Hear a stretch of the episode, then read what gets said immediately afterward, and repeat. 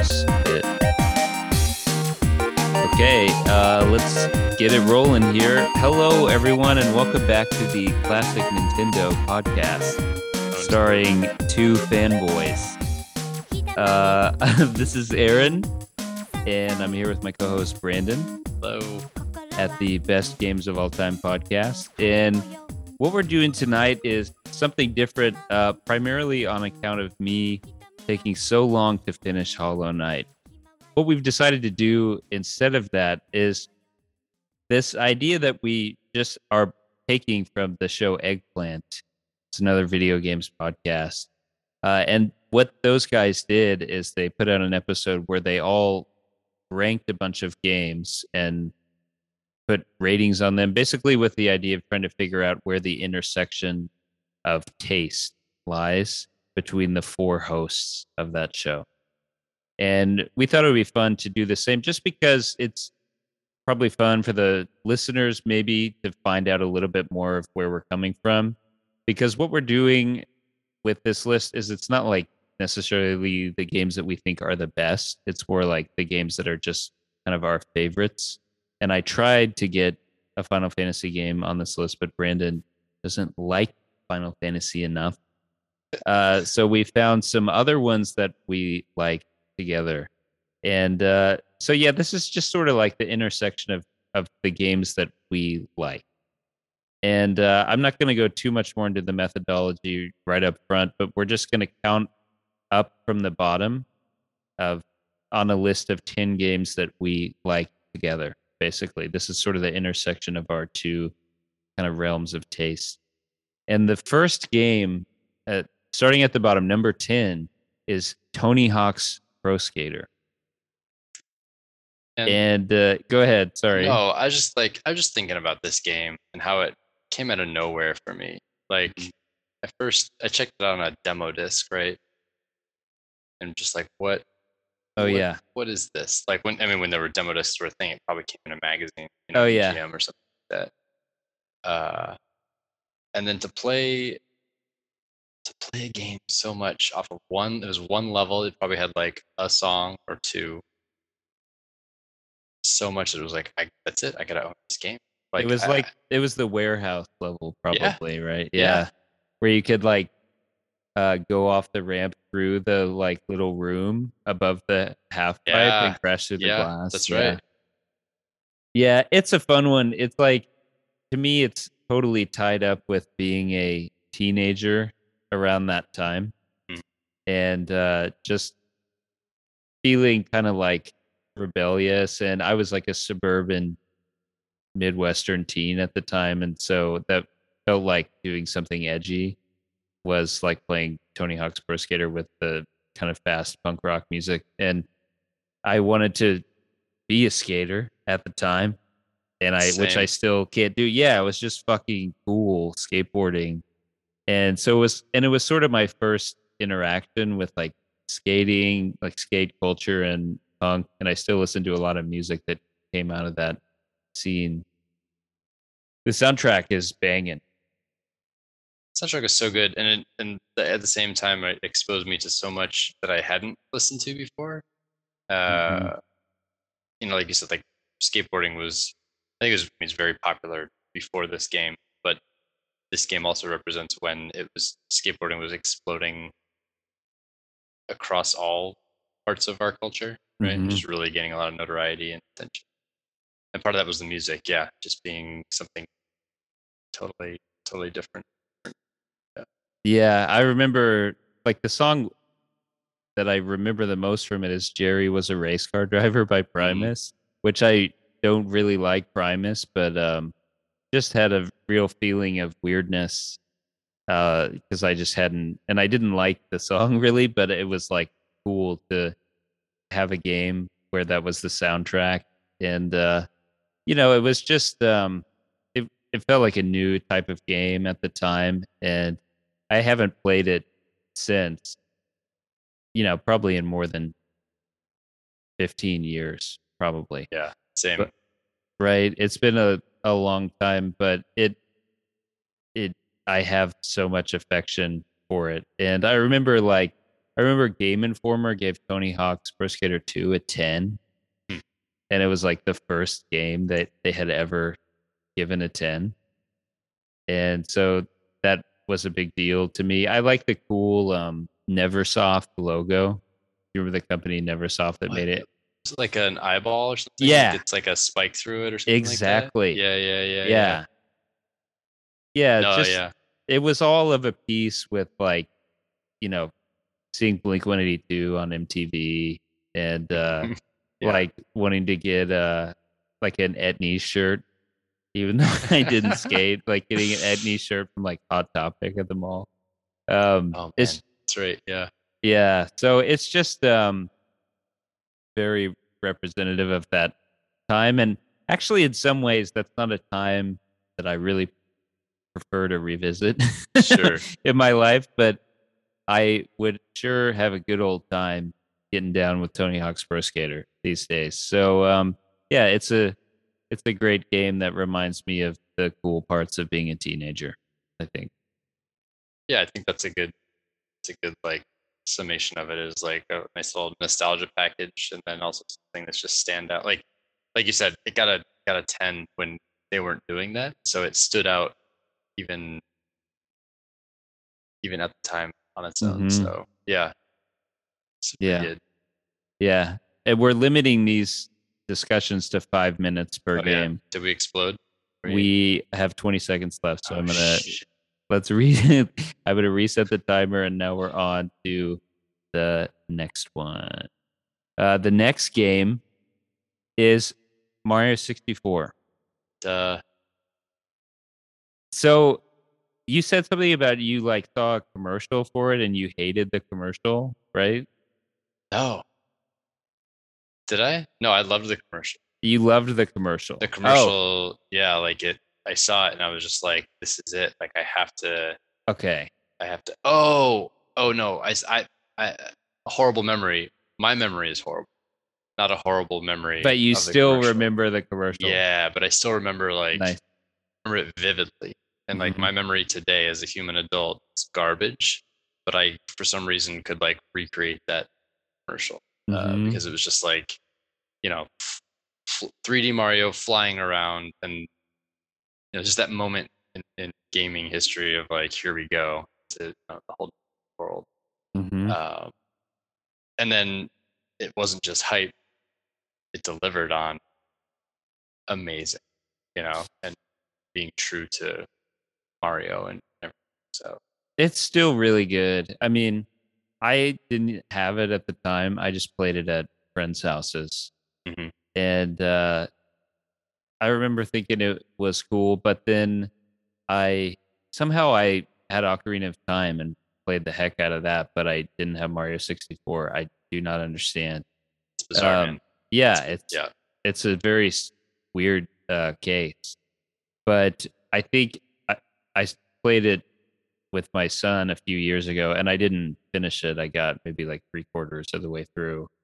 But I think the action just feels perfect. Like, it nails the slippery Mario feeling, but in 3D. And I think the way it does it is really cool. It's like people complain about the camera. I think sometimes justifiably. I think it's really great for being like a camera that was one of the first of its kind. But what we say on the show is like, well, that doesn't make it a great game. But I think what it does do is it sort of like allows Mario to have the Mario feeling in 3D, because sometimes the camera is like side on, sometimes it is like, you know, 3/4 view behind you, and you still have to make the same jumps. And so there's the element of unknown, of like uncertainty, of you're having to judge the distance, and like the camera is from a different angle this time, so like I'm not quite sure my depth perception is right. And so you're doing these jumps with an element of uncertainty that I think is like a way of capturing that feeling 2D Mario had, but in 3D, if that makes sense. Yeah. It's it's like it uses the rough early camera to its benefit. Yeah, they had. It's like, yeah, I don't know. I can't add to that. That's they understood the elements of what made the 2D one so great, and then how to map that into 3D. Mm-hmm. I spent so much time on this game. I mean, it's definitely, you know, like you said, it's a nostalgia bomb because it doesn't hold up as like best game of all time, but it's easily, you know, best game in my memory, like for what it did at the time. I'm kind of jealous that I didn't have that experience with Mario 64. Yeah. I mean, like, because I can play it now and appreciate it for it being good and just the huge volume of secret stuff and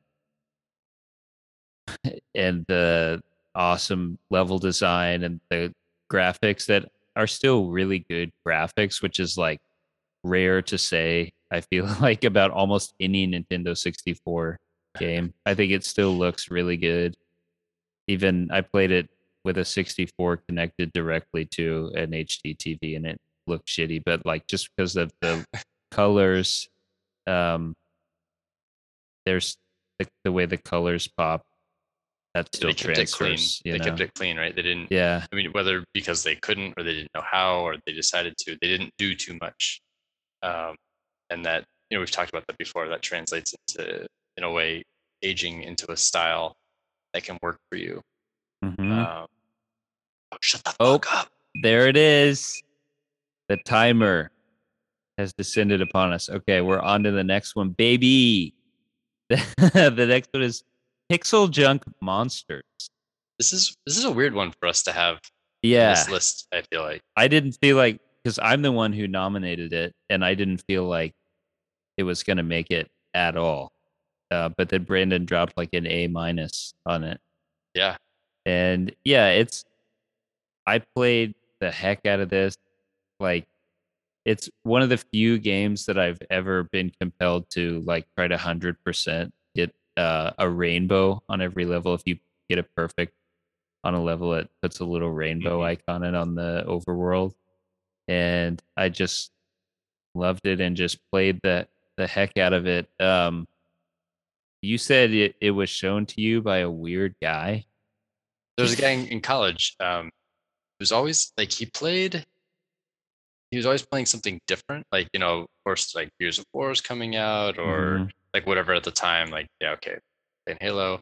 Then I'd come over and he's playing like Viva Pinata, which I didn't get into at the time, but is awesome. You know, I've played it more recently, and this was one of the things. You know, this is also early. I think you mentioned like early indie games, right? When the console arcades were starting to light up, and he was always into like playing all, you know, whatever was available there. And I saw this, what is that, right? And I think tower defense was happening on the web to a larger degree at the time, and so you could tease out immediately. Yeah, it was very clear as tower defense, but it looks so weird. They're just like, what? Yeah. The art style is cool. Like, to me, it was maybe the first indie game I had known of, or like I probably played Cave Story prior to this, actually, but like definitely an indie game on a console. This was the first time I had done that. What I don't understand and why I'm a little hesitant to have it so high is it, like, I've never played another tower defense game, and that tower defense is notable for being like very addicting, right? And that is sure what I was to this game, addicted to it. And so I do I just love the genre, or do I really love this game? I don't know. I didn't play Plants vs. Zombies was this your first like shot of heroin, or or just like, is there lightning in a bottle here? I don't know. I guess I didn't think too much on it either, because like I said, you know, I wasn't. Yeah, there was like flash games and stuff, but tower defense, it was happening, but wasn't. Anyway, I don't know if that's what it was, because yeah, I get addicted to tower defense games. They're great. It was like Plants vs. Zombies was a thing at the time, or was it? So much time on that. I don't know. I don't think I played it until it got to Xbox though, so it would have been a while. Was that 2009? So it was after. Yeah. Okay. Yeah, I mean, like, I didn't put any roguelites on the list, which I love. I did put Slay the Spire on it because it's the best. But I think, I mean, if we're going by, like, amount of time I've spent playing games, I should have had more roguelites on the list. But I feel like now that I grasp their mechanics more, it's like they have addicting qualities, I feel like, that have to do with, like, opening a treasure chest, like, ooh, what's going to be inside? What item am I going to get this time? And that's like a core tenet of roguelites. And the more I think about them, I'm like, do I just love that feeling of like not knowing what card I'm going to get or what item I'm going to get? Right. So I'm sort of like down on roguelites a little at the moment. And I wonder if I played more tower defense, if I would similarly like not be so into some of the mechanics in the way that I am with roguelites. So I don't know. Yeah. Are tower defense even like are making stuff? I'm sure the answer is yes, but like it's not like it was in 2010s plus or minus. Yeah. It feels like its heyday has kind of subsided. Right. A little bit. Maybe this is like the nostalgia addiction, like this spot on the list is reserved for whatever the decade's hot addictive game genre is. Yes. Because I agree, like I'm just now looking at this list. There needs to be some roguelite representation. Shut the fuck up. Going off. Owned. We're on to the next one. And I gotta fix the timer. Yeah, you're right. There's no roguelites on the list, and we both like them. So maybe that's a mistake. We might do this again in like a year. Yeah. Anyway, we are on. That was 9, 8, 7. The sixth game on the list, our sixth most loved game, is Overcooked. Oh, this is 7. This is 7.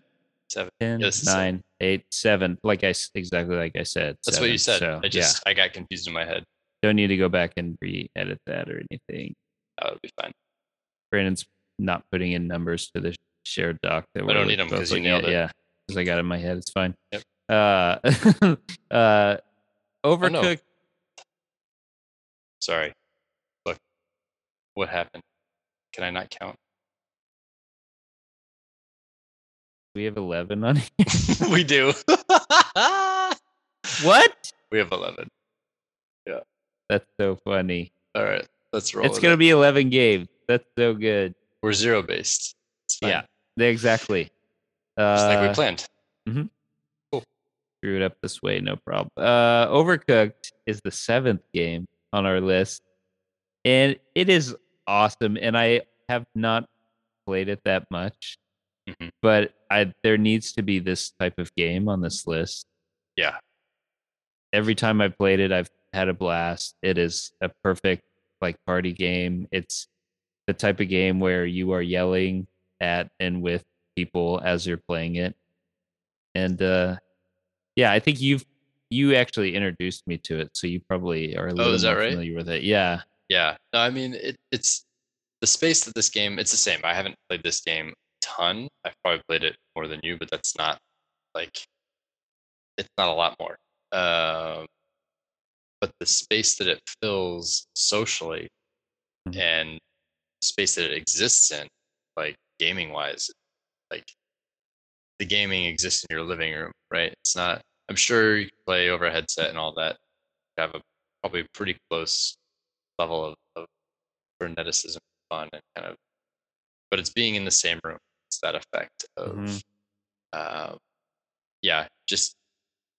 here's the plan, you're gonna do this, I'm gonna do this, and then everything just goes to hell. And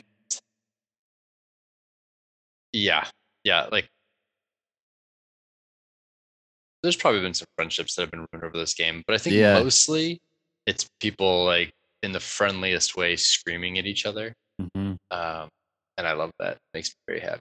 Yeah, it's just, I think we had, you remember when I lived in my old house, we had a bunch of people over once to play Overcooked, and you were there, and it was just that exact experience, right? And it was a bunch of people who didn't know each other that well. Right. It was like all people my wife worked with, and then me and you. So, but we still had a lot of fun, and it's a good kind of like icebreaker, and it's sort of like what I imagine Left 4 Dead is like, which I really want to play and wish I had at the time, in that it's people in a room yelling at each other, but a little less frenetic and maybe not as consequential to lose, because it's a silly cooking game. Yeah, not as consequential to lose, and not as like terrifying. Mm-hmm. Like you're screaming in both cases, but sometimes for different reasons. Mm-hmm. Yeah, it's kind of like what games should be about, and it is.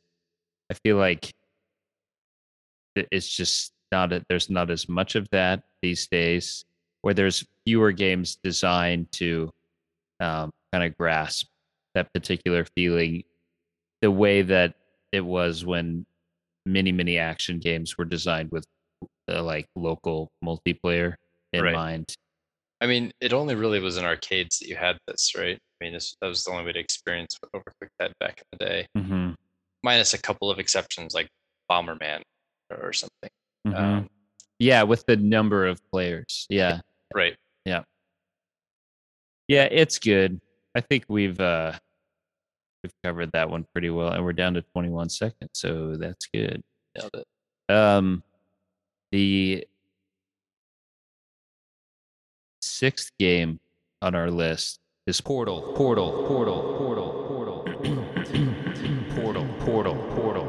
Hang on, let me turn this off. Sorry. The number 6 game on our list was Portal, but we screwed up the audio. So at number 6 is Portal.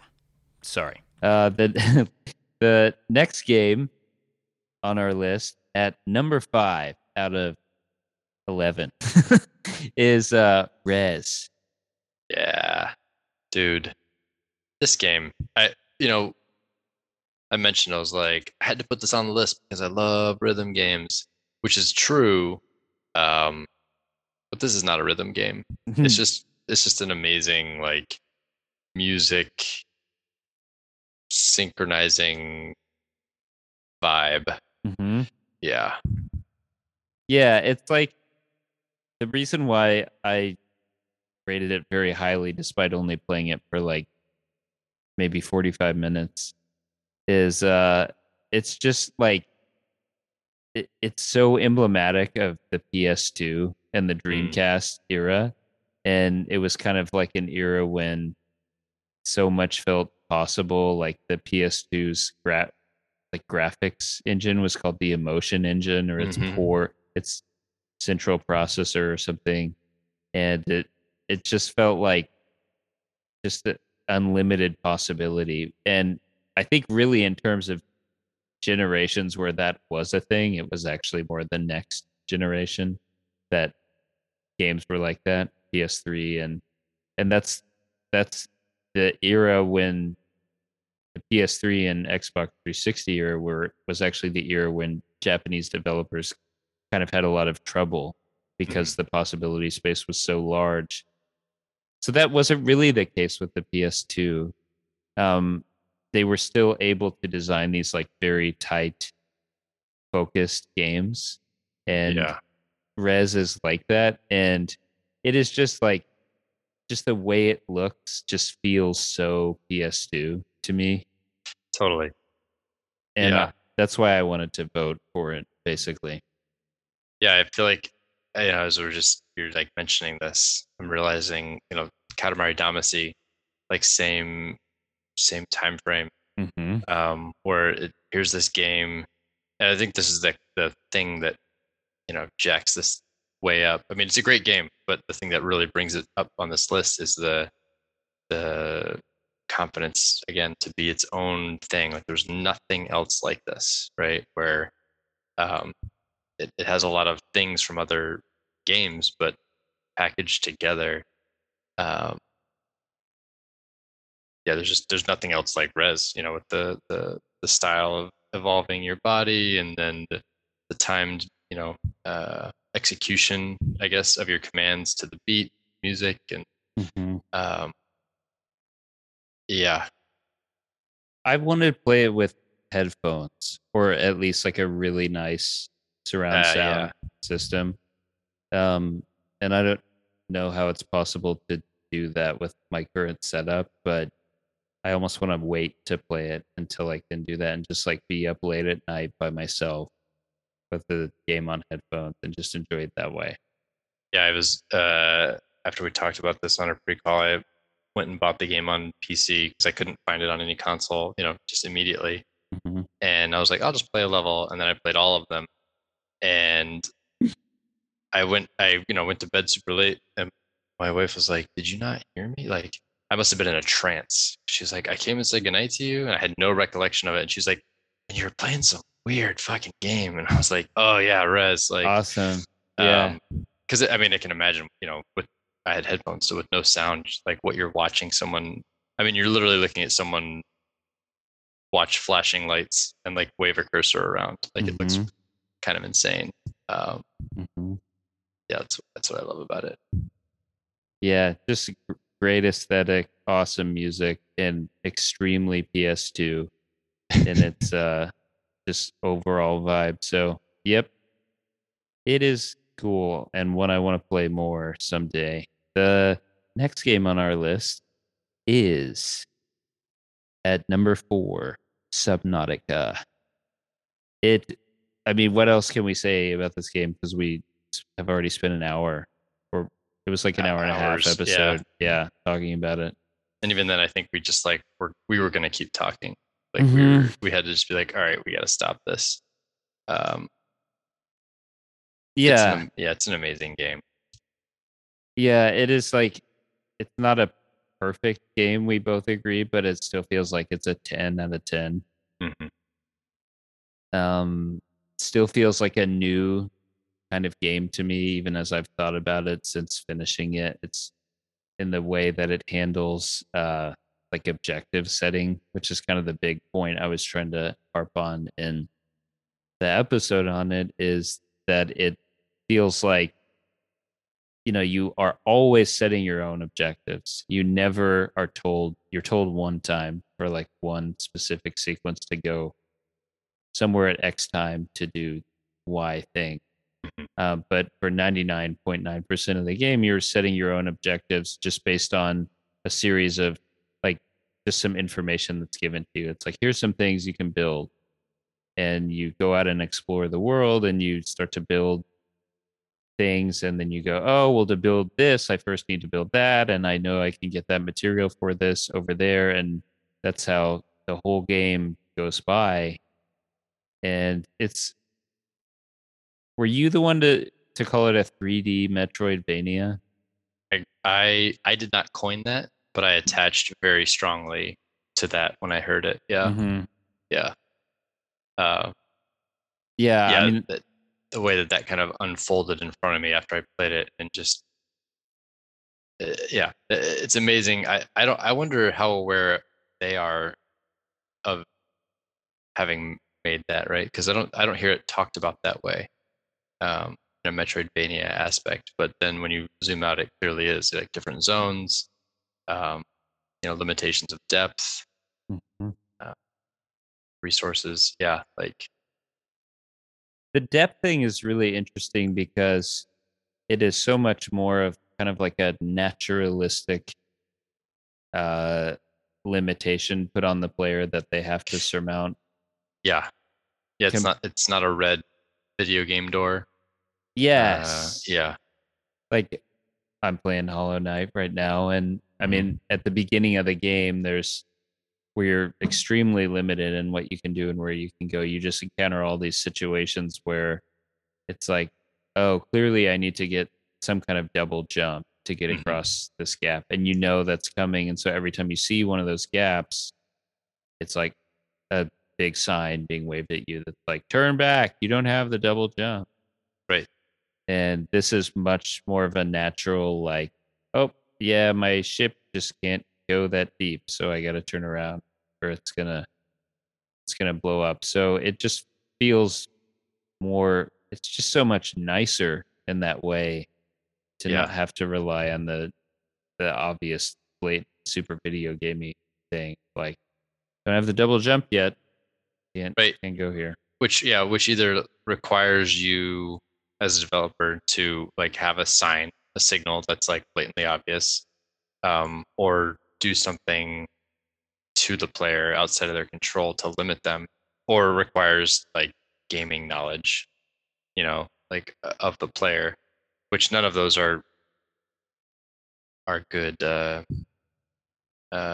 like design constraints. Mm-hmm. So just the way Subnautica handled it was just so natural and intuitive, right? Or it's like, oh, I understand diving in water and crush, you know, maybe you don't understand crush depths. I did, but just the fact that it's like, hey, your ship's getting crushed from the depth. It's like, oh, okay, I must need to upgrade this or something, you know? Mm-hmm.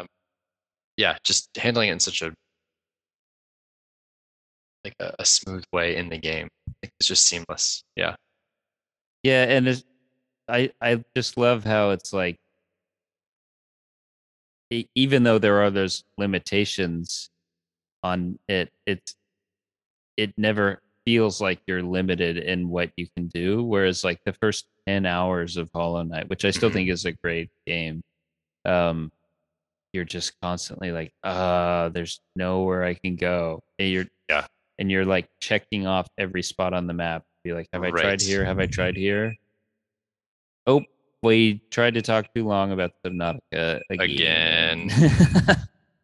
The next game on our list is at number 3, Hyper Light Drifter. So, I mean, well, what do you like about it? Because you were the one who showed it to me, and actually you bought it for me, which is very nice of you. Did I? Man, that was nice of me. Wow. Mm-hmm. What a great guy. Jeez. What do I like about this game? So, you know, it has its style, which it's doing the pixel art thing, but it's doing it in like a very dark and very what's the word here? Like it has a lot of like help me. Like the it's the landscape aspect of it, right? Or these like sprawling vistas. It just feels very, God, I suck at words right now. It's so stylized. Yeah. And the mood that it evokes, I mean, from the very beginning, something's wrong with you, right? You're like coughing up blood. And the music is kind of discordant and just feels off. You know, like the world you're in is not. It's like apocalyptic, but it doesn't just do the brown palette thing that apocalyptic games want to do. Mm-hmm. You can tell that this world is kind of derelict, but you don't, you know, it's like, it's this 80s, you know, pink and turquoise, like hyper saturated color. So it was the kind of the darkness of the game that drew me in. And then the fact that it plays basically like, A Link to the Past, you know, with some modern touches. I think the really modern aspect is the game has many situations that require you to use your brain and think. No, well, okay, I didn't mean. Let me finish the sentence. No. It has Link to the Past has like overt puzzles, you know, which often involve like pushing blocks around, and you're like, this is the use my brain time. Right. And it has the really neat examples of that too. Like the dungeon where the boss is like, pretends to be a girl who's like, don't take me out into the light or something, you know, and you have to sort of deduce the clues. So Link to the Past does have that, but Hyper Light Drifter, it's all of the thinking part of the game is integrated, I feel like, into the combat, where there are no overt puzzles there, but the puzzles come into where you're presented with a room where there's like two guys with a rocket launcher and in the corner, and then there's a guy with a sword in the other corner, and then like a plant monster in the middle, and you have to come in and there you're gonna get killed the first time, and so you have to slowly pick apart that room and figure out like, okay, I have these skills and here's my challenge, and how do I allocate my dash skill, and how do I allocate the 6 bullets my gun can shoot before having to reload, and my charge up sword. And you sort of figure out, it's like, okay, this first, then this first, and this, then this first, and it all evolves out of the basic game design of the rooms being hard, but there being like almost instant restart upon death, you know? So you are, what you end up doing is like just picking them apart. It's like, and evolving your strategy for each individual encounter like that in a way that really engages your brain. Yeah, it was, it's very, you know, it is this element of roguelikes at a time when roguelikes were a thing, but not like they are, but pulling that element in to, you know, quickly, you know, respawning, drop you back in, try again, puzzle it out, to the point where there's, you know, we mentioned the Scourgebringer is a roguelike that's come out, which very clearly and blatantly, I guess I'll phrase it, was inspired by Hyper Light Drifter. Yeah, you showed me some of the, I looked at some of the screenshots. Like, man, it's remarkable. Like, yeah, they just like take, you know, I almost was wondering, like, did they just, are they just hoping for a, you know, the Marvel Cinematic Universe mashup of like, hey, you know, Hyper Light Drifter team, like we exist in the same universe, like let's make a, you know, game together. Yeah, but oh, we're over time. There it is. Gosh, 5 minutes, baby. Sound of nightmares. I wish we had a better sound for the buzzer, like the scary thing, or like a, you know, the rap air horn or something. Yeah, or like, totally. Yeah, yeah. Maybe we can put that in post. Yeah, yeah. Number 2 on the list is Smash Brothers Melee. So I'm kind of a baby because I'm bad at competitive games. And I am bad at fighting games. And but this is like... And it, are you bad at Smash Brothers? Are you bad at this game? Like if I played you, would I like just destroy you? You would beat me. Oh, okay. You would beat me, okay. But in like a 4-player sort of contest, I can hold my own, you know? And some of my best memories playing games are from this. And people say like, oh, it's not really a fighting game. And maybe you're right. You know, it's probably not a fighting game in the sense that like Guilty Gear or Blaze Blue or something like that is. I'm gonna call gatekeeping on that. That's some get the fuck out of here. It is a fighting game. Get out. But it's much more, and it doesn't lend itself to like the Daigo parry moment from Street Fighter 3. Yeah. But it does lend itself to 4 people being in the same room with each other, just having a insane time. Yeah, I think it lends itself to that, right? Where it gives you it's that in person in the room frenzy and fun party, you know, whatever. But it also spans where it's like you could 1v1 someone on that, and I have a lot of good memories of doing that, playing with someone who's too way better than me, and even despite losing every single match, we played for hours. You know, I loved it. I have that exact friend, who I played with for hours and hours. Yeah, like how was that fun for him? I think about that, but you know, he had fun with it, so great. But yeah, like the you put on here, like the skill floor is low, you know, for entry, and then the ceiling is high for proficiency, and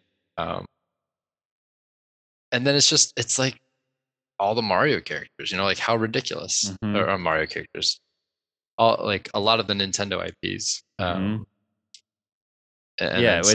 Which is a blast if you've ever played any of those games to play. We all had the friend who always played as Link. You know? Oh man, I thought you were gonna say Pikachu. I was like, fuck. You always played Pikachu? No, I didn't. I played a lot of Pikachu, and then it was Sheik. Sheik became my like. I played Sheik. Yeah. Yeah, I made Roy. Who was like an anime sword guy, and then sometimes I would play Mario. I played Sheik. But yeah, it's the fun of like beating someone with a dumb character, you know, like totally Mr. Game and Watch or something. I can't even remember if Mr. Game and Watch is in Melee. I don't remember if he's in Melee, but I think he was, because the guy, he would just destroy me with Mr. Game and Watch. So it had to have been Melee, I think. So annoying.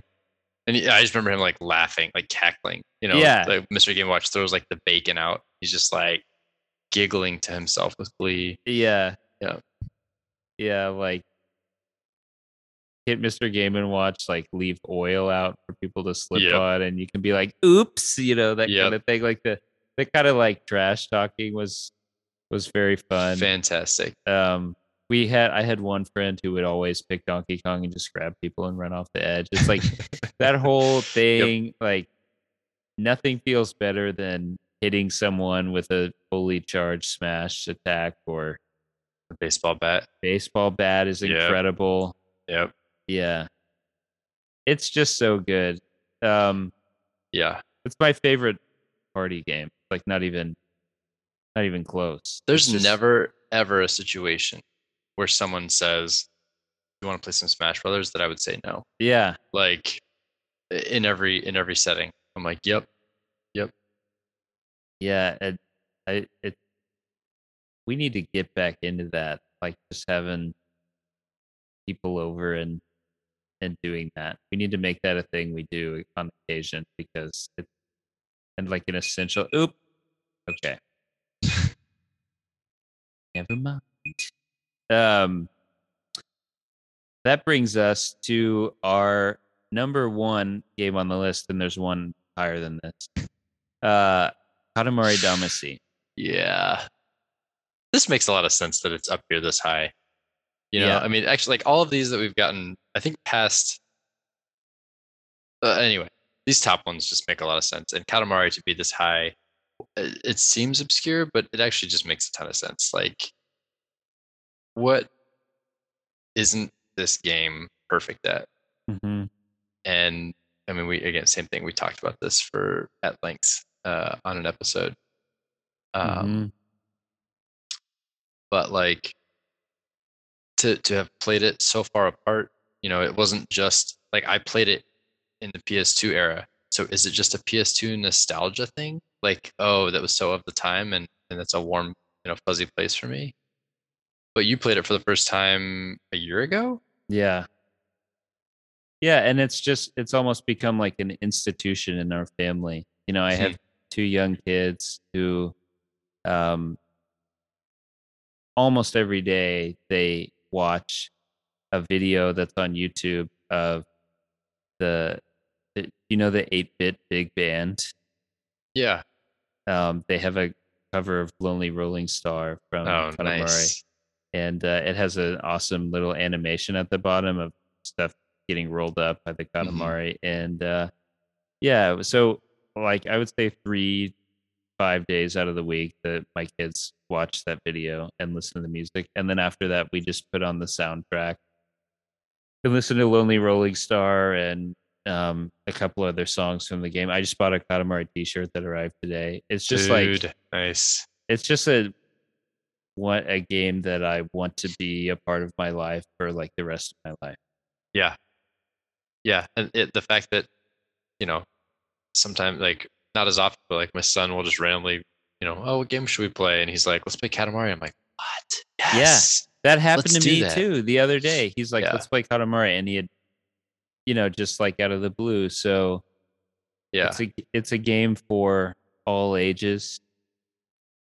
And it preserved itself so well. I mean, I'm repeating myself from what we said in the episode, but just like the stylization of it, it's frozen in time and it looks great. You know, it looks like it's so just, good now. Yeah.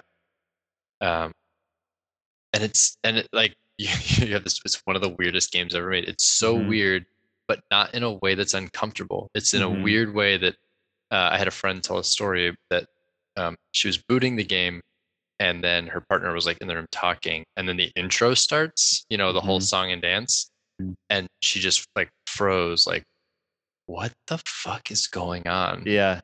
And, you know, my friend just kind of like nodded, laughed, like, oh, just wait, right? Like, here, just watch this. And, you know, it'll grab anyone's attention. And like I said, not in an uncomfortable way, but just like, oh, this is bizarre. Like, what are you doing? It's very attention grabbing. Like, even an old person being in the room who actively hates video games would want to be compelled to watch, I feel like, and just see what's going on in it. And the writing is amazing. It has the I've never tried it in Japanese, but the English script, it feels like the king when he's talking is like, it's like he knows all the words of English and like what order to put them in and stuff, but there's just something off about the way that he speaks in a way that must have been so hard to capture in translation. Right. Because it's so not a mistranslation. It's like a proficient use of the language in a way that makes him sound like a douche. I just always want to. Yeah, he is. And it's kind of funny that he's like a very mean dad to his son. Yeah. You know, that's like one of the core tenets of the story. And I just like always want to play it pretty much. Yeah. And my son can play it even though he only just turned 5, and he can like, he never beats a level, but he has fun rolling around and like getting excited. Look, Dad, what I can pick up. And so, and it's great that Keita Takahashi is like, that's the kind of games that I have tried to make, and it totally worked. So anyway, enough about that. Rudely interrupted. We are at the number 0 game on our list, which is Super Mario World. Surprising no one? Yeah. This was also the top game on Eggplant's list. And I mean, it's like awesome.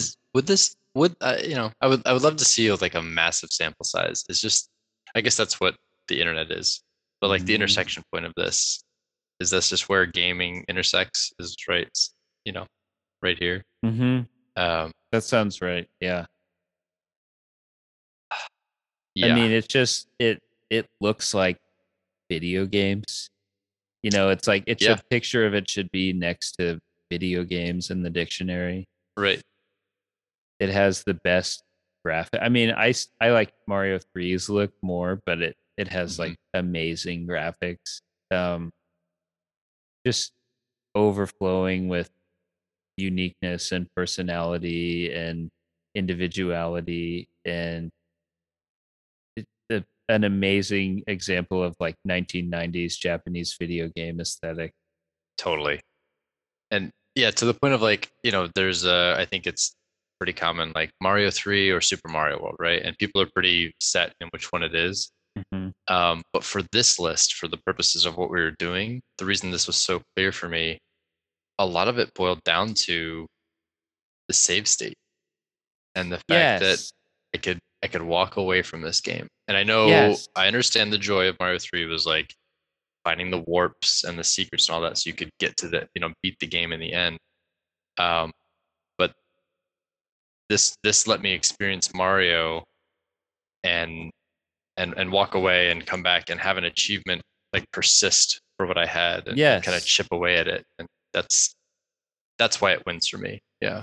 So it's so forward thinking. And I mean, I'm sure developers wanted to do this. Yeah. As soon as they could with the saving, but it does. It's a game that, I mean, shooters are still made now that have permadeath, right? Mm-hmm. And once you die, once you run out of continues, you are done.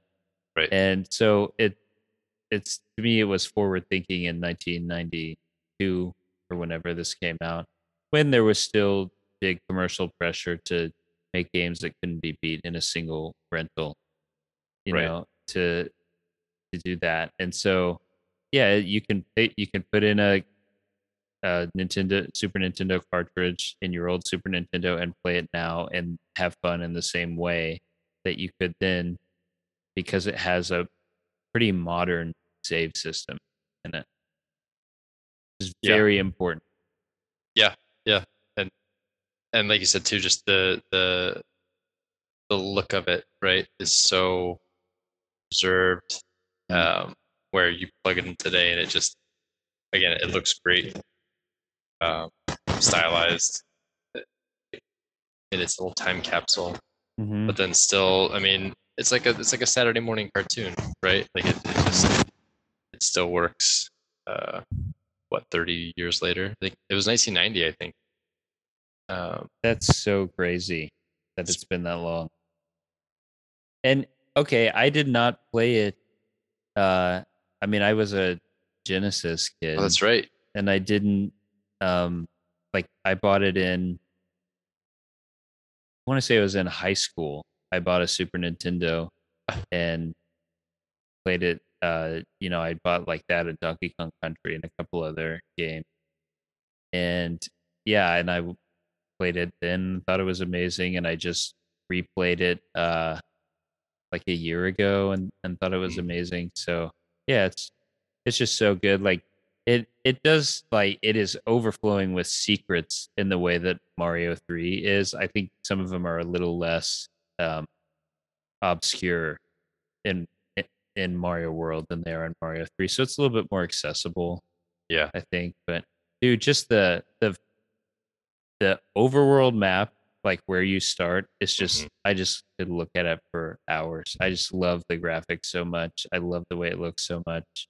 And it's the same with Mario 3, but I probably like Mario 3 more. Mm-hmm. I think that's super common. Yeah. Despite it being a harder and less accessible game, I like the look a little more, maybe the music a little more, but yeah, it's just so Nintendo of the time. It was before Nintendo was like afraid of their customers, mm-hmm. you know, and was afraid of making them mad. And I mean, Nintendo makes cool stuff now, but I don't know, maybe, I mean, Super Mario World is like Mario 3, basically, but it's more and better, I think, is what they were trying to do yeah. with it. But it still reminds me of like Nintendo design at the time. It's like the best example of Nintendo late 80s, early 90s Nintendo design mm-hmm. at the time. So polished, aesthetically beautiful, amazing music, so many wonderful colors and like humor. Yoshi, come on, love Yoshi. Yeah, I was reading about how Miyamoto like wanted to. He's like, I think Mario should ride a horse, or I think Mario should ride a dinosaur in the next Mario game. And he had like drawn a little picture of Mario yeah. riding a dinosaur that he posted on his desk, and that was just the idea, and it turned into Yoshi, which is obviously it's like timeless game institution character type thing now. So yeah, it just, I don't think Nintendo, I guess what I was trying to say before is like, I don't think Nintendo would make a game that's overflowing with personality in the way that Mario World is. They would not make that now. There's just so much like funniness and weirdness to it that I I miss about games, and Mario World is one of the best examples of that. Yeah, that's interesting. I wonder, you know, if they had just had more room to fail. It was cheaper to fail back then, so you could be wilder. It's wild. Yeah, it's like, yeah, I feel like they're posting now on all the funny little cute characters they made up. Well, it feels like their adventure or their risk comes more out of their hardware than out of their, you know, that's a good point. Which the software then kind of follows, but it's more about hardware driven, you know, risk and wildness. I get like the Ring exercise thing and did the Wii. Oh, yeah, Ring Fit. And, yeah, they're all about, I mean, the Wii in general, like all Bizarro, right? Or even the Wii U, you know, they're trying to get to the Switch and yeah. I guess that's where the risk. Yeah, you're totally right. They're the last thing from being a company that doesn't take risks, but it feels like Mario now is like a thing. It's like this is Mario, you know, and it feels like everything that is Mario is more or less a callback to what people liking about Mario versus like, you know, what is cool though is the New Donk City in Mario Odyssey. I can't deny that is weird and cool and interesting. So you like maybe that? I'm wrong. I like the like weird people who you didn't like it. I didn't like the New Donk City. I was like, this is too much for me. I saw I just saw my wife play it and I'm like, that's funny. I don't know. Yeah. Maybe I haven't played Odyssey all the way through though. So. No, the Mario you need to play is Super Mario 3D World. That's the one. Okay. Yeah. You feel like it's a good successor to, but it's 3D, but that's okay. Yeah. It's 3D, but that's okay. And it like, this is the one. So Mario 3 hands the baton to Super Mario World, and Super Mario World hands it to Super Mario 3. Mario 3D World. Mario 3D World. Yeah. So my thing is like, I kind of like hate Mario's. I hate Mario now, and I know it's like. Yeah. No, I know. That's why I'm saying like. That's why I'm not recommending Galaxy or Odyssey or any of those. I'm telling like it's like this. This Mario exists in a parallel universe. Okay. And it's the one that the other Marios belong to. Because Super Mario World does not belong in the Mario Odyssey world. Like they are not family. No. They're, you know. So. Yeah. Okay, I better try. I'm looking for a new game to play with my kids, so I'm thinking. Sounds like either that or Wadham. Do you know about Wadham? Oh yeah, I really want to check out Wadham. Yeah. Well, whenever you're ready, 3D Mario World, Mario 3D World is gonna rock your socks off. Okay, so. I will give it a shot. I mean, like, because when I played Odyssey, the first thing I noticed was like the stupid first cutscene with the boat. And like, who wants to watch this? Who cares about this Bowser like kidnapping the princess on his big pirate boat? It's just, I hate it so much. Yeah, it's not required for Mario. All that's required is the scene opens and the princess is missing. Okay, here I go.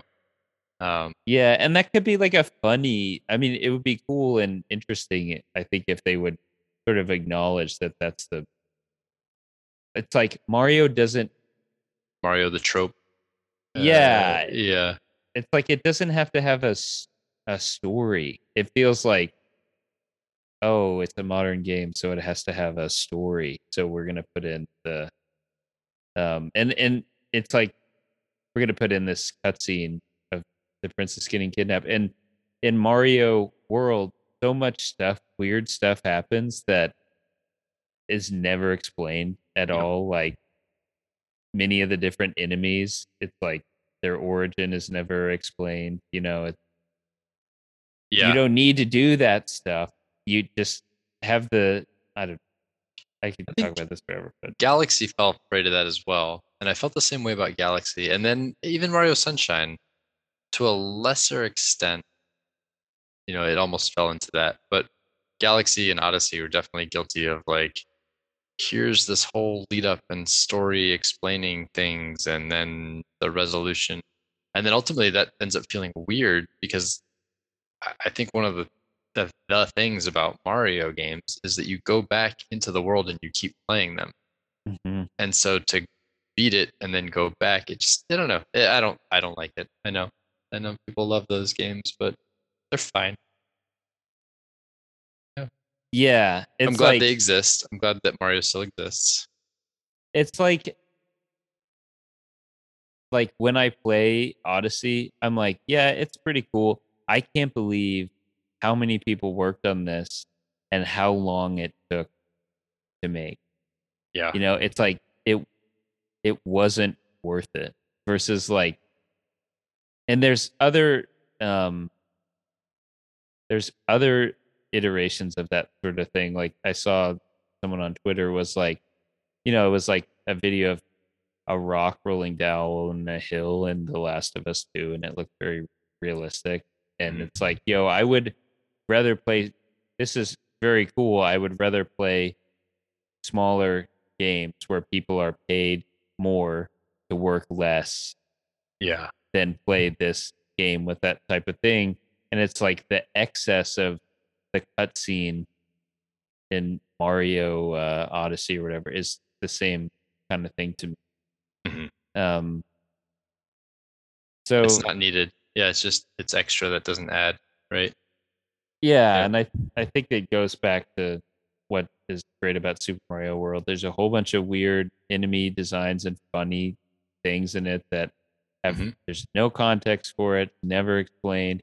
Who cares? Yeah. You know? Yeah, it's awesome. Yeah, you got to play the new one. That's 3D World. 3D World. You got to play it. Because, yeah, it's just, you'll see. Like, so much of it just clicks and makes sense, where it's like, there you go. Because it's not, you know what it's not? It's not these other, like, what was the other Mario that came out recently? It's like Super Mario Bros. U, right? Like it was like side-scrolling. It was 3D, but it was side-scrolling. Like, basically, you know, Mario 3 or Super Mario World. But... Mm-hmm. It's not that either, right? It's like something, it's something different. Just more, it's not just like, oh great, more side-scrolling levels. Like, yeah. Because those games have no personality. Those, right. The side-scrolling Marios now. Right. That's why I avoided this game for so long. It was like, you know, fool me once, shame on you, shame on me, blah, blah. And then George W. Bush. Yeah. Fool me, not gonna fool me again. There's an old saying in Tennessee, I know it's in Texas, probably in Tennessee, that says, fool me once, shame on you. It fooled me, we can't get fooled again. Love it. But that was it. This is the one. Okay. So. Okay. I'll just keep saying it over and over. I mean, even if I haven't, I'm just going to keep saying it at you. So, yeah. I will. I'm going to check it out. Good. So, in terms of what we got coming up next, there will be an episode on Hollow Knight coming very soon. Yeah.